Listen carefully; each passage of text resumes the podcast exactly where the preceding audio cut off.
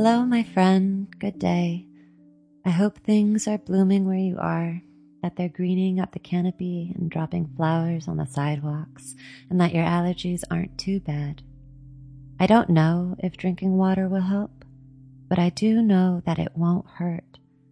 That's one thing you could think about. Another thing, or two really, you could think about are these poems I'd like to read you. One is by Joy Harjo, a member of the Muscogee Nation, the U S Poet Laureate, and the first Indigenous woman to hold that distinction. She will not be the last. The other poem is by Ada Limon, who is, like me, half Mexican, and who, like me, does not speak Spanish, which is a whole other bag of jelly beans. She said once, "I really want writers of color to be given the permission to write about joy and gratitude and ordinary things, as opposed to always getting up there and dancing at our bruises." I think about this often, by which I mean all the time. In any event, she's miraculous. And I hope you like these poems.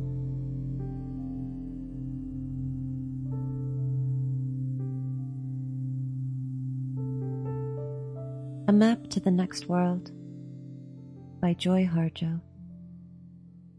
For Desiree Kierachie. In the last days of the fourth world, I wished to make a map for those who would climb through the hole in the sky. My only tools were the desires of humans as they emerged from the killing fields, from the bedrooms and the kitchens. For the soul is a wanderer with many hands and feet. The map must be of sand and can't be read by ordinary light. It must carry fire to the next tribal town for renewal of spirit. In the legend are instructions on the language of the land, how it was we forgot to acknowledge the gift, as if we were not in it or of it. Take note of the proliferation of supermarkets and malls, the altars of money. They best describe the detour from grace. Keep track of the errors of our forgetfulness. The fog steals our children while we sleep. Flowers of rage spring up in the depression. Monsters are born there, nuclear anger. Trees of ashes wave goodbye to goodbye, and the map appears to disappear. We no longer know the names of the birds here, how to speak to them by their personal names. Once we knew everything in this lush promise. What I am telling you is real and is printed in a warning on the map. Our forgetfulness stalks us, walks the earth behind us, leaving a trail of paper diapers, needles, and wasted blood. An imperfect map will have to do, little one.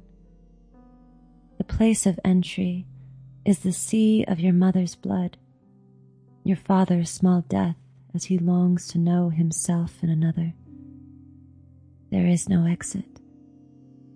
The map can be interpreted through the wall of the intestine, a spiral on the road of knowledge. You will travel through the membrane of death, smell cooking from the encampment where our relatives make a feast of fresh deer meat and corn soup in the Milky Way. They have never left us. We abandon them for science. And when you take your next breath as we enter the fifth world, there will be no X, no guidebook with words you can carry.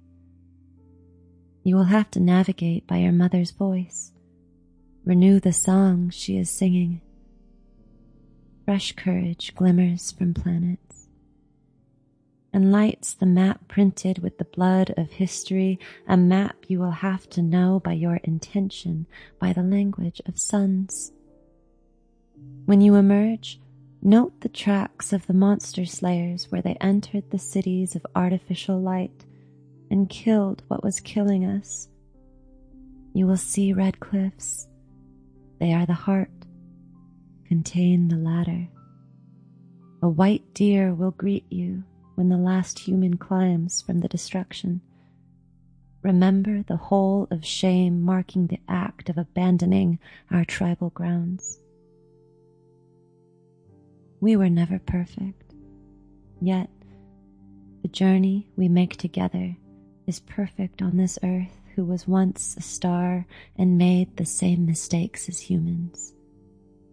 We might make them again, she said. Crucial to finding the way is this. There is no beginning or end. You must make your own map.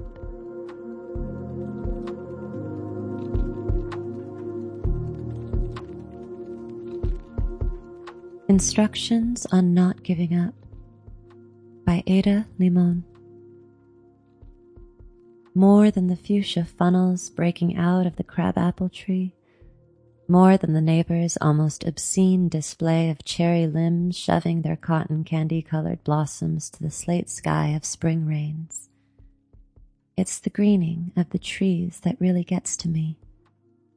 When all the shock of white and taffy, the world's baubles and trinkets, leave the pavement strewn with the confetti of aftermath, the leaves come, patient, plodding, a green skin growing over whatever winter did to us, a return to the strange idea of continuous living despite the mess of us, the hurt, the empty.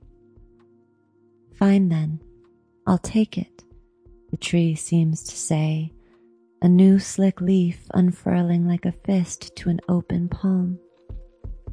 I'll take it all.